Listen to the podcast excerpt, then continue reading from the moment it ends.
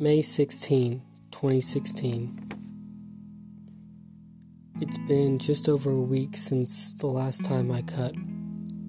I've been doing well, although depressed. Tin says she was proud of me. I don't think I can go on much longer without cutting. I miss the sting, the preciseness of the blade. I'm not sure if I can resist. Tin just told me that she cuts and that she started in seventh grade. At least I have someone to talk about cutting with.